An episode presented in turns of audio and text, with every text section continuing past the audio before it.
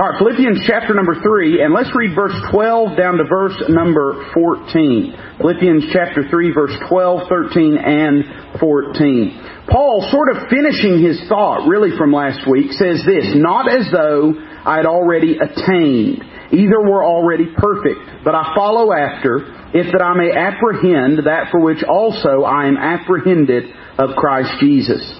Brethren, I count not myself to have apprehended, but this one thing I do, forgetting those things which are behind, and reaching forth unto those things which are before, I press toward the mark for the prize of the high calling of God in Christ Jesus. Now I would remind you that we have, with last week's lesson, entered into the third and final section of the book of Philippians. Uh, we began with Paul's triumphant example uh, in the first few weeks, and then we looked at uh, Paul's. Uh, the, uh, let me get it said right here. Here in a second. Hold on, I'm going to flip back through my notes. His tremendous examples. First was his uh, his triumphant experience. I'll get it said here in a moment. his triumphant experience, and then we looked at his tremendous examples, and he gave us three examples in facing discord in the church and in facing false teachers uh, how that we can uh, keep our eyes on the Lord Jesus Christ, how that we can be strengthened and resolved through these things. And then the last section that we began last week was Paul's typical exhortations. Paul never just gave a theological treaty without giving a practical application of it. Uh, because the Word of God, it is, uh, all Scripture is given by inspiration of God, and it is profitable for doctrine, but it's also profitable for reproof and profitable for instruction in righteousness. Uh, so there is always, for every doctrine, there is a driving application, there is a meaningful application to our lives.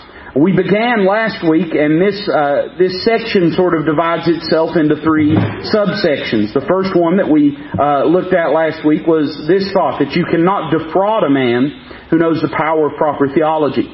Chapter number three, Paul goes through and lays the foundation for what the, the relationship of the believer to Christ Jesus is, what it consists of and subsists of, and uh, and he talks about what he wants to be as a believer, as a as a Christian. And then tonight, if the Lord will allow us to, I want us to uh, to further this sort of thought, and uh, I want us even go a step further and look at this thought. You cannot defile a man who knows the power of positive thinking. Uh, in other words, he talks about our thought life and uh, how what we believe about Christ informs that, that thought life. Now, beginning last week, uh, we looked at first the Christian and his beliefs, and then the Christian and his behavior. Uh, and in closing out that thought, the Christian and his behavior, I want us to notice a couple things as we enter into the text this evening. I said when we first read it that we're really kind of finishing Paul's thought. And if I can, let me back up and read a little bit so that we get the entirety of what Paul was saying. Verse number 8 of chapter 3, Paul says, Yea, doubtless, and I count all things but loss for the excellency of the knowledge of Christ Jesus my Lord, for whom I have suffered the loss of all things, and do count them but dung, that I may win Christ. Be found in him, not having mine own righteousness, which is of the law, but that which is through the faith of Christ, the righteousness which is of God by faith, that I may know him and the power of his resurrection and the fellowship of his sufferings being made conformable unto his death, if by any means I might attain unto the resurrection of the dead. Paul, in these verses and the ones prior to it, detailed his past glory, what he had had in his own self-righteousness, and then his present gains that he had gave all of that up, all of that boasting in the flesh, all of that confidence in his own righteousness. He had given all those things up that he might know Christ in a personal way. Let me just make this statement in passing, uh, that for the average uh, sinner walking up and down the street, it may not be the sort of religious self-righteousness and, and dogmatism that Paul had, but very often they have have something that they too refuse to give up, and they've made it an idol in their life, and they refuse to turn away from that thing. Uh, you see it very vividly illustrated in the experience of addicts. Uh, and I think that's because their idol is, is so socially unpalatable and is so apparent. They wear the scars and they wear the gauntness in their appearance. And you can see that even when they know that they're lost, even when they know they need to be saved, very often they are unwilling to give that thing up that crutch, that idol that they are trusting in, that they are looking to in order to cling to Christ. And for Paul, it was self-righteousness. It was, it was religiosity, and uh, he refused to give that up. But finally, the road to Damascus, Paul gave his heart and his life to Christ. And it forever changed him. His purpose in life was no longer uh, being found uh, having his own righteousness, uh, but now it was to have uh, the righteousness of uh, which is of God by faith through the faith of Christ. And he sums this all up, and here's where I want to get into our notes tonight, by stating his projected goals. He's talked about who he was years ago. He's talked about what happened on the road to Damascus. He's talked about how his worldview and his, his concept of God and of righteousness had all changed. And where does that leave him now? That's what we read tonight. He said in verse 12, not as though I had already attained, either were already perfect. First off, we see in verse 12, Paul assessing his situation. Paul states what he wants to be in Christ Jesus. And Paul had a habit of sort of elevating the conversation to these lofty heights of great theological truths and, and glorious concepts of who Christ is and what He's done for us. And then crashing down back to reality, back to the real world, uh, bringing sort of our perspective back on the circumstances around us. And that's what he does in verse number 12. He's been talking about all these desires that he has to know Christ in this personal way, all these desires he has to identify with all of these great, deep, vast truths about Christ. And then, almost like a punch to the gut, he brings back the realism of the situation and he notes that he has not already attained. Now, if Paul could say he had not attained, I think we too could agree with him that we have not attained. But there is a deeper spiritual truth here that I think that we have to notice uh, you heard me talk last week about the difference between practical and positional truth. Positional truth is how God chooses to see us and treat us, judicially speaking. And practical truth is how God knows us to truly be and what God is aware of. Uh, there are times, for instance, that you might treat someone better than they deserve, better than they have earned, but you, for whatever reasons you might have, choose to treat them better than that. Uh, you are positionally putting them in a higher position than they practically deserve. Uh, but you may be aware of how they are living and behaving, reacting, and treating you practically. And that's not lost on you. But you've just chosen to overlook that so that you might exercise grace in their life, treat them better than they deserve. That's what God has done for us. Positionally, we are everything we ever will be and need to be in Christ Jesus. But practically speaking, I think we can all recognize and we can all say along with Paul that I have not attained. That I am not perfect. Now again, this word perfect here it's being used in the context, uh, but it does not mean morally sinless or spiritually sinless. Rather, it means mature. But the word perfect also carries with it sort of a broader idea, which is the idea of something being finished. Something being complete. In fact, the same word that is used here was used by our Lord when He hung on the cross, and He said, It is finished. It is finished. Well, what did He mean? He meant the work that He had come to do of dying on the cross, of fulfilling the will of the Father, it was completed. It was consummated. It was finished. It was total. And Paul says about himself, realistically speaking, I am not perfect. I'm not complete. I'm not a finished work yet. Uh, he recognized that there was room for growth even in his life. Uh, it's interesting because Paul's ambitions are measured by how much room there is for improvement. In other words, he did not rest on his laurels. He recognized what was lacking. Instead of looking backwards and saying, you know, I, I'm not what I used to be. He was looking forward and saying, I'm also not what I ought to be. And he did not allow the fact that he was not what he used to be to hinder him or to, to pacify him from pursuing that which he ought to be. So realistically speaking, he says, I, am not already uh, perfect. I've not yet apprehended. I have not reached the place where we might use this terminology, I've not arrived yet. But then notice that he assesses his situation resolutely the end of verse number 12, he says this, forgetting, this one thing I do, forgetting those things which are behind, and reaching forth unto those things which are before. I like a quote that I read in the commentary. Uh, it was said that D.L. Moody, the great evangelist, once said that uh, uh, we ought to say this one thing I do instead of these 40 things I dabble in. Uh, and it speaks to the importance of having a singular goal and focus and purpose in life. Now, we all have more irons in the fire than we probably ought to. But we should also be able to recognize that we have one driving purpose in life. And that is what Paul's purpose was, to press toward the mark for the prize of the high calling of God in Christ Jesus. Now, again, I would remind you that in the broader scope of what Paul is dealing with here, he, he's recognizing why God saved him. Why did God save him? Why did God save you? Why did he save me? Well, very simply put, God saved us to make us like Jesus Christ. We could sum up the purpose of the, of the redemptive plan of God as it relates to humanity in one simple statement that God made us in His image, but we have never truly in His image shown. And only when we're like Christ will we be both man and God and will we resemble God in a fit way. The plan and purpose of God is to make us like Jesus Christ. That is, that is that which, for which Paul was apprehended. That, it's that for which Paul was saved, was claimed, was, was taken into custody by God and by His providence.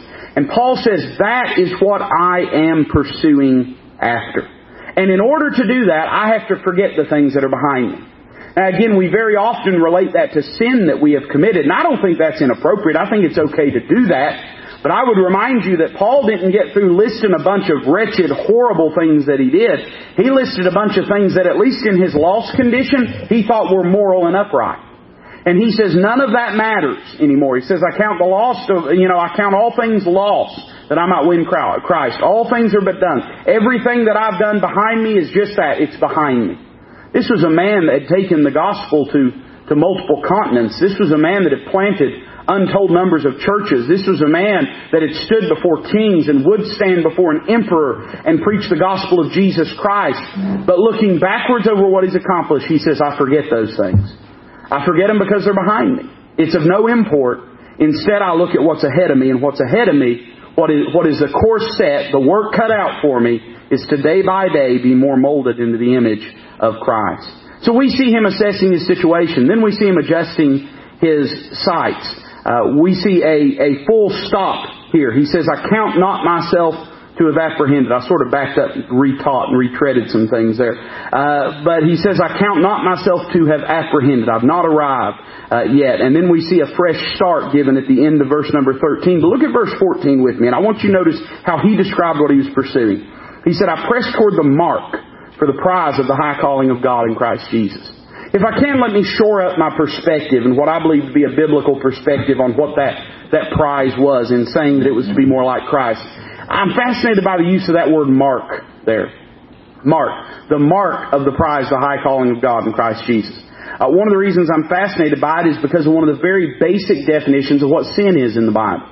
You know, sin literally means to miss the mark. There are several words in your Bible that are used to describe sin and iniquity, but the most common one has that definition, to miss the mark. In other words, sin is not defined by that which is morally or, or uh, socially or consciously uh, unpalatable or offensive to us, but rather sin is marked by anything that is lower than the standard of perfection that God has exhibited in Himself. That's the reason the Bible says all have sinned and come short of the glory of God. We've missed the mark. The mark was perfection, but we have missed that. Paul says, I now have my eyes on a fresh mark. And that mark has been set by the perfect life of the Lord Jesus Christ.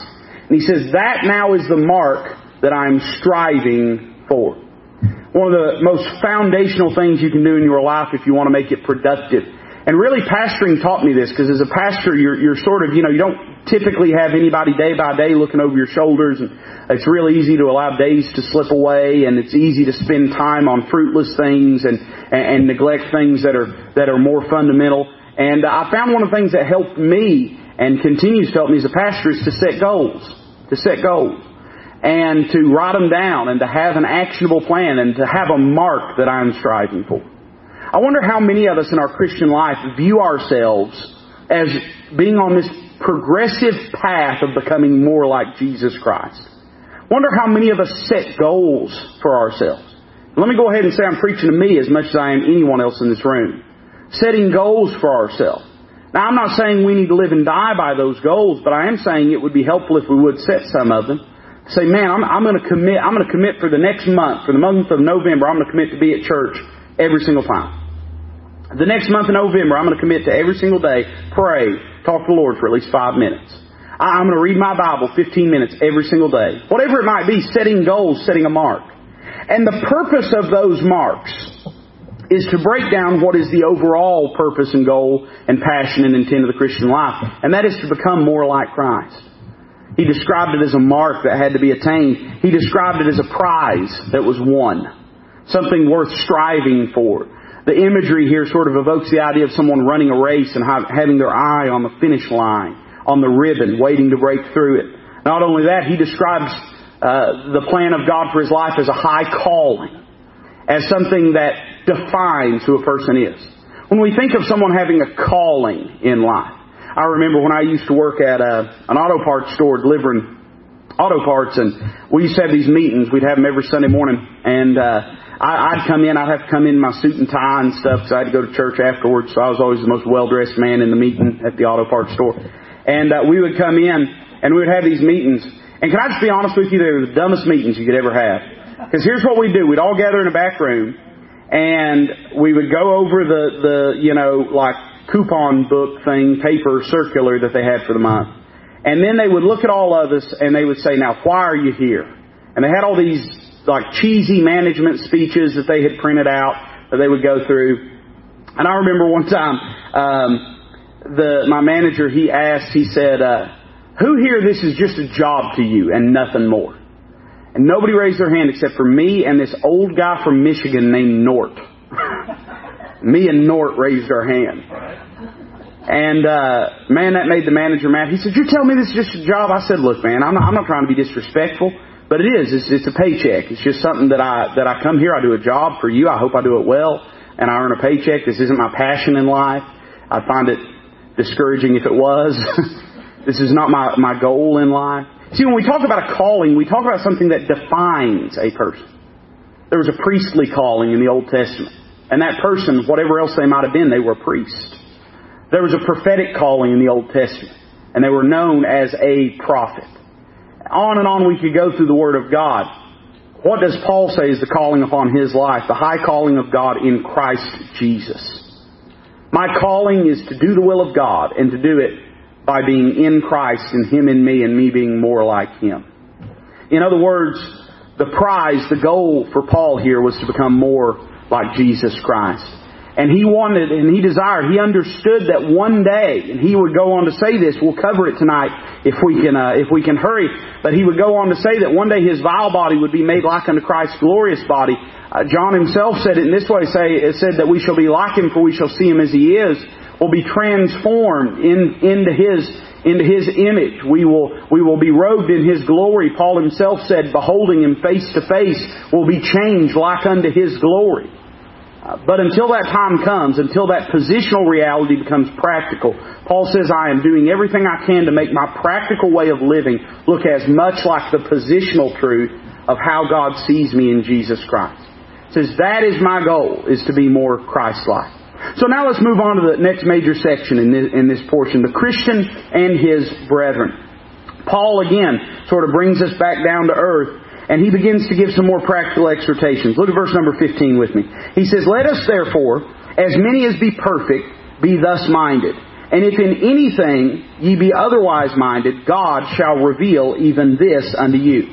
Nevertheless, whereto we have already attained, let us walk by the same rule, let us mind the same thing. I want you to notice a couple things here. First, there's an exhortation that is given in verse number 15. He says, Let us therefore, as many as be perfect, be thus minded. I told you a moment ago that that word perfect, even given the clear contextual definition, has to be taken with a little bit of a poetic understanding.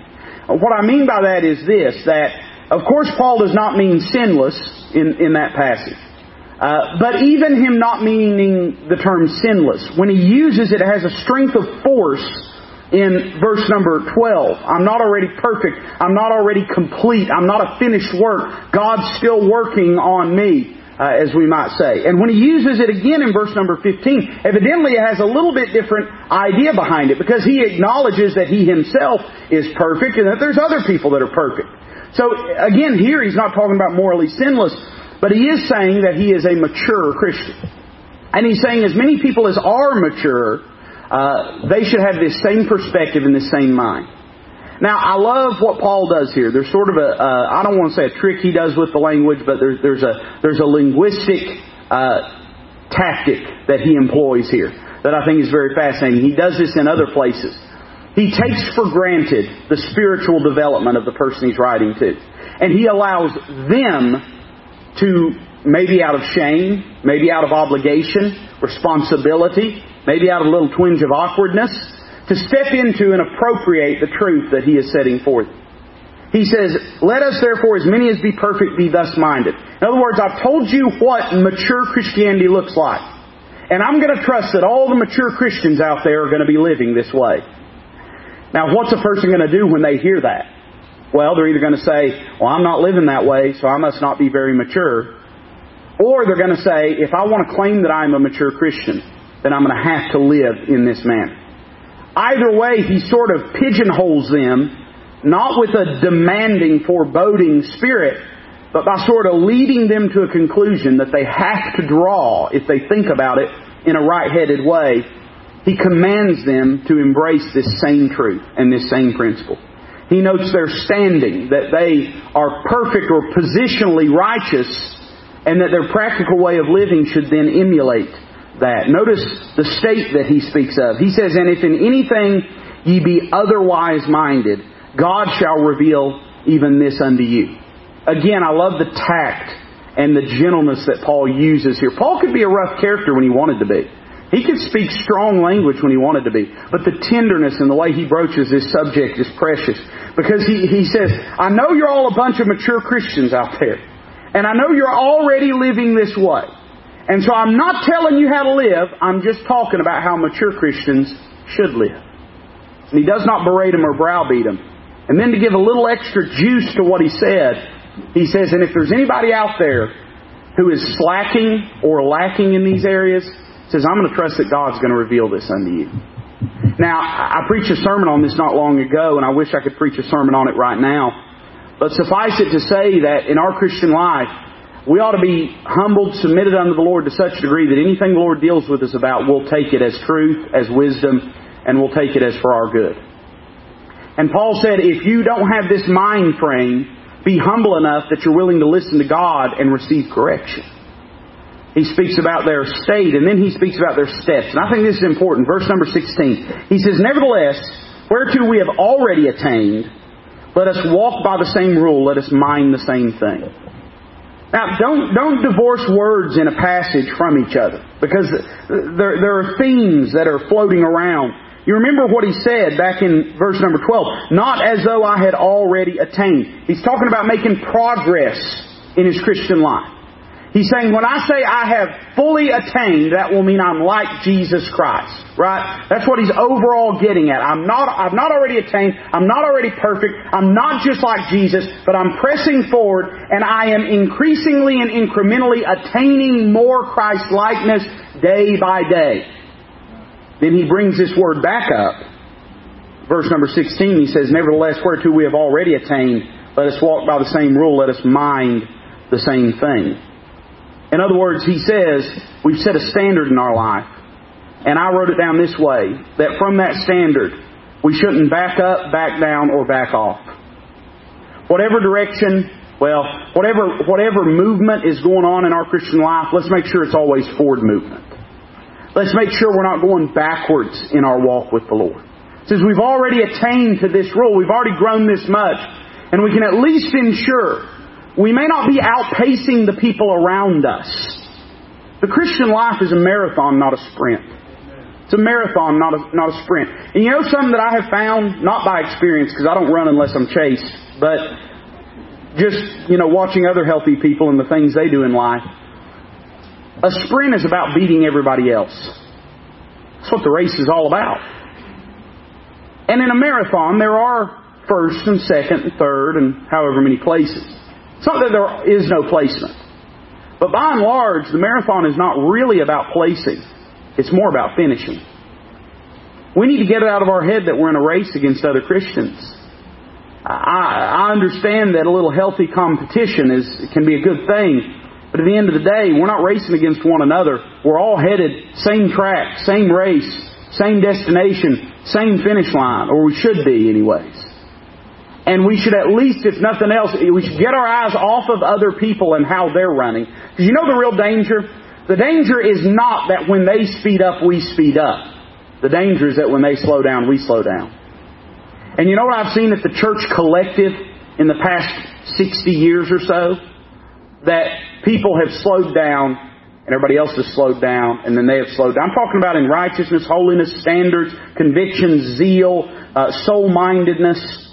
There's this incremental thing where everybody's backing off and doing this kind of like stagger step thing. And meanwhile, the church is looking less like the church should. And we have less influence, and less respect, and less import, and less power. And we seem to all be okay with it because we're still keeping somewhat of pace with each other. But the problem is we we're not, we're not walking to the same rule that we've attained to. We're backing away, we're backing down, we're backing off. So there's an exhortation here. And then notice his example, verse number 17. He says, Brethren, be ye followers together of me, and mark them which walk so as ye have us for an ensample. For many walk, of whom I have told you often, and now tell you even weeping, that they are the enemies of the cross of Christ. Man, there's a couple important things I want to note here. One, I, and, and the two thoughts here are Paul's first example and then his further examples. There's a couple things I want to say. One, I don't think Paul would have said this if the Holy Ghost hadn't made him say it. Uh, years after this, he would write to Timothy on the cusp of his death, on the eve of his martyrdom, and he would say that he's the chiefest of sinners. I don't think Paul necessarily thought, I'm such a great example. But he recognized this basic fundamental truth. People do need leaders, and they do need examples. Consider it juxtaposed to what he says about others. He, he tells them, follow me. And then he says, if you don't want to follow me, follow somebody else that's living like me. follow me or follow, follow somebody like me. And he says, this is the reason that's so important because there's many that walk of whom I have told you often and now tell you even weeping, they are the enemies of the cross of Christ. Listen, we need godly examples in life because there are plenty of ungodly examples in life. And we need to, we need to own the fact that we are an example to others around us and we need to bury this sort of cheap, false humility that is really nothing but hypocrisy in, in imagining that we're not important enough for anybody to pay attention to how we're living. Paul could have very easily said, man, I'm nobody, just look at Jesus. In fact, he had told him that earlier in the, in the epistle. He said, look, uh, look, look to Jesus. Let, let this mind be in you that was also in Christ Jesus. But he knew what they would do with that. They'd do what a lot of people would do. Oh, well, yeah, Jesus is an example, but he was perfect. I can't live perfectly. And very often people will dismiss the example of Christ because of his deity, because of his divinity. So Paul says, let me give you an example that's a little more practical, uh, that's a little more human. So I'm not a perfect man. He just got through saying, I've not attained, I'm not perfect. But he is saying this, there are worse people that you could follow after and he recognizes that people are watching him, observing him, and looking to him as an example. We as Christians can abdicate our responsibility to be a good example out of some sordid, twisted idea of false humility. Or we can accept the fact that the world is full of examples, good and bad. And we can either shy away from being a good, strong leadership example to other people in whatever capacity and avenue of life we find ourselves in, but to do that is to abandon them to the worst examples, to the lesser examples. He recognizes that people need godly folks to look up to. One of the first things that, and really the Lord did this in my life. Um, I don't know that I did it, but I was very conscious that it was taking place when it was. Uh, my my pastor that I grew up under. I mean, from like you know before I was ever born, he was my my family's pastor. He died in November of 2009 been 10 years ago. And I was voted into Pastor Walridge Baptist Church in August of 2010. And I had friends in ministry, but there's one particular individual that God laid on my heart that I sort of picked out to be my pastor. And I've never gone to the man's church, never once, but I have, I have embraced him as an authority and as a figure of accountability in my ministry, and I have, I have sort of allowed his opinion to carry more weight than it maybe otherwise would have. You know why? Because I need an example. And this is a man that's been pastoring for a number of years, that has a healthy church, that's living for the Lord. He's not a perfect man, but he's a godly man. And I call him my pastor. I've said it to his face. I've said it to probably a thousand other people that this brother is my pastor. I've never gone to his church, but I need an example. We all need examples. Embrace the good examples around you. Be a good example to those that are around you. Paul points to his example and then uh, the further examples. And then he talks about not only faithful brethren, but false brethren, verses 18 and 19. We were, sort of, uh, we've already read this, but I, want us to notice it. He, he points to their number in verse number 18, and he warns the church at Philippi about them. He says there's folks around here that have walked away from the cross of Christ. He said now they are the enemies of the cross of Christ. This would be in the strictest sense of the word an apostate.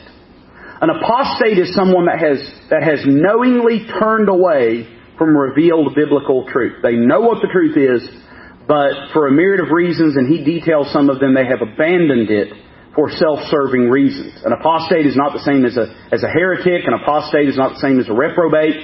A person could be a heretic without being an, an apostate. They can be a heretic and have heretical doctrines, but do so in ignorance. Uh, they can be a reprobate and have no doctrinal position. There's a lot of lost people. The Bible talks about uh, sodomites, homosexuals, that God has given them over to a reprobate mind. And that has nothing to do necessarily with their theological perspective. They might be an atheist reprobate. They might be a Baptist reprobate. Uh, but because of their immorality and because of their seared conscience and their, their un, uh, unsurrendered spirit to the truth of the Word of God, they become a reprobate. And uh, God cannot deal with them uh, through conscience anymore. He has to deal with them through other means. But an apostate is a man that has known the truth, but has willingly, maliciously, consciously chosen to turn and to walk away from it. And Paul says, listen, there's people out there like that, and if you're not careful, they'll ensnare you. He calls them enemies of the cross of Christ. I love what one commentator said. He doesn't call them enemies of Christ, uh, because were they enemies of Christ, there would still be hope. Because we were all the enemies of Christ. But the cross changed us from being enemies of Christ. But if they're enemies of the cross of Christ, there's no hope for them. For the cross is the only thing that can turn an enemy into a son. These are people that have turned and walked away from the truth. They have trampled underfoot the blood of Christ. And he says, if you're not careful, uh, they'll ensnare you. But Paul's spirit about them was not bitter, was not resentful. Paul was not railing against them. Paul was weeping for them. He said, listen, I tell you now, even weeping, weeping. Paul was broken for these people. He did not relish in this. And I, I'm not going to go down this road. It wouldn't edify. But suffice it to say, um, to have the spirit and mind of Christ and the heart of Christ is to be broken over your enemy's fall. To be broken over your enemy's fall. Not because it affects you, not because it hurts you, but simply because it was someone that fell. You remember whenever Saul was killed and the fella comes back and, and uh, reports to David, and he thinks he's going to be rewarded for coming and reporting that Saul and Jonathan were dead. And David instead thrusts him through, has him killed. And this is, this is the, this is the royal official government statement from, from David, the new king of, of Israel. You know what it was? Hey, listen, uh, how, how treacherous, how sad it is, how tragic it is. He said, how are the mighty fallen? He said, tell it not in Gath or Philistia. Saul was his enemy. Saul wanted to kill David. But when Saul was struck down, David didn't gloat. He didn't rejoice. Instead, he said, don't spread it around. Don't tell it around. Don't rejoice in it. Don't gloat in it. Ought to be heartbroken because God's anointed and the king of Israel fell today. It's a tragic, it's a heartbreaking thing. And sometimes in this battle, this spiritual warfare that we're in, we can become so callous that we lack even the basic compassion to be heartbroken over people's sinfulness and disobedience. Paul said, I'm broken because I know what this is going to mean for them. He talked about their nature. Verse number 19. He says, whose end is destruction. That word destruction sometimes is given to us by, as the word perdition. And uh, when it talks about Judas, the son of perdition. First time it's used in the New Testament was when Christ said, uh, talked about people going down a broad way, and he said it leadeth to destruction. I think we can very clearly understand that when he says destruction, he means eternal damnation, hell. He means these people were lost. And uh, when faced with the cross of Christ, instead of making a refuge and a strong tower of it, they made merchandise of it. And because of that, uh, they've abandoned their only hope. And so he notes their doom, that these are lost people. These are not just misguided, misguided people, they are lost people. And then he talks about their desires. And he says three things about them. Notice what he says in verse 19. Whose God is their belly, and whose glory is in their shame, who mind earthly things. False teachers are marked by these three things. One is their God, and it says their God is their belly. What that means is self-indulgence. Self-indulgence. uh, consuming, if we could say it that way. Uh, now listen, everybody, the most God-called preacher you've ever met in your life has to have gas in his gas tank and a roof over his head and food to eat. Uh, I don't think Paul is commanding us to live a, a life of abject poverty. But he's saying these false teachers, uh, they only live for and they only minister for what they can consume. They're hirelings was the word that Christ used. Hirelings He talks about their God. Then he talks about their glory. He says their glory is in their shame. They are self-aggrandizing. Uh, remember this terminology because if you'll if you'll file this away in the dictionary of your mind, you'll begin to notice this celebrity Christianity. Celebrity Christianity. There's a lot of it going on. I'm talking about even in, in Baptist, independent Baptist circles, celebrity Christianity, cult of personality all about picking your, your favorite preacher and supporting him, whether he's right, whether he's wrong, and elevating him to a position above the authority of the Word of God. Uh, a person who is self-aggrandizing, who makes it about himself instead of about Jesus Christ, is someone whose glory is in their shame. And then notice their goal. They mind earthly things. Terrestrial ambition trumps celestial affection for them. It's all about how big of a name they can build here and how much of a following they can gather here. And uh, he, he, he points these guys out, he nails them to the wall. Why is this so important, by the way, to this church at Philippi? Because everywhere Paul went, false teachers followed. Everywhere that Paul went, false teachers followed. And he understood how important it was that the church at Philippi be guarded against it. So he talks about the Christian and his brethren. Then he talks about the Christian and his birthright. Very quickly, look at verse 20. He talks about our position. He says, For our conversation is in heaven, from whence also we look for the Savior, the Lord Jesus Christ that word conversation is very, very rich. Uh, it means a way of life or a way of living, but it also carries with it the idea of citizenship. And I, am going to use a word here that I think maybe marries the two of those things uh, in a way that'll make it, you know, digestible for you, and it's the word culture. Culture. What is culture? Culture is where citizenship and, and way of living sort of meet together. Where identity, national identity, geographical identity, whatever it might be, that identity and our way of living, they meet together, they swirl together, they create a culture. Paul says our culture is in heaven. Our citizenship is in heaven. Our home is in heaven.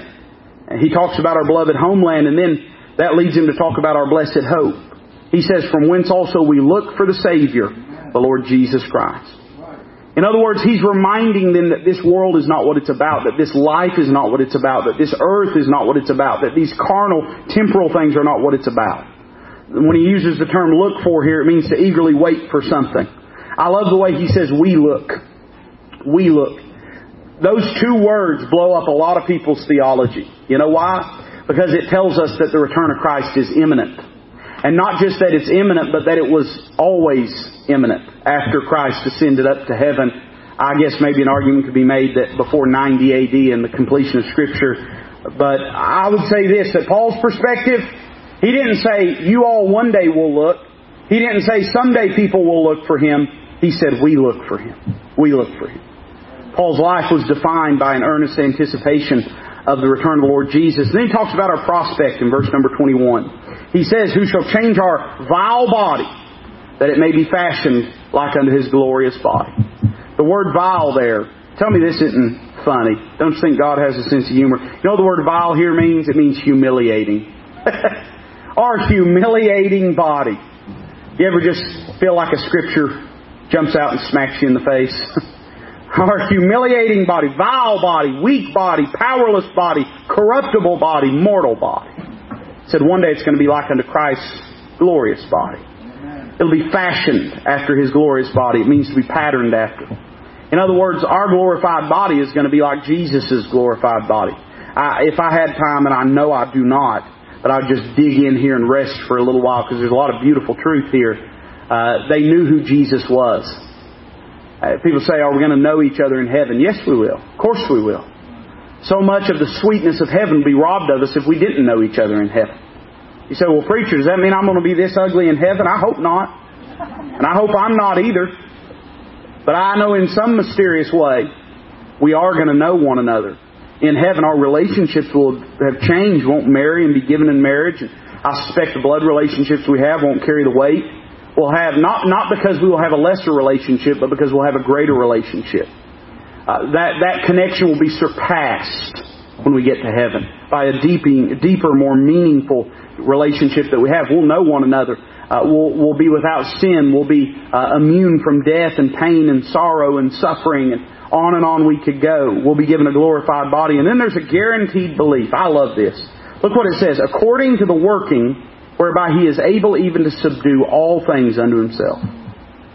This is a statement of bold conviction and faith in the resurrection and in the power of the resurrection to subdue all things. Listen carefully, including our vile body. You know what that means? That means our flesh, our sin nature.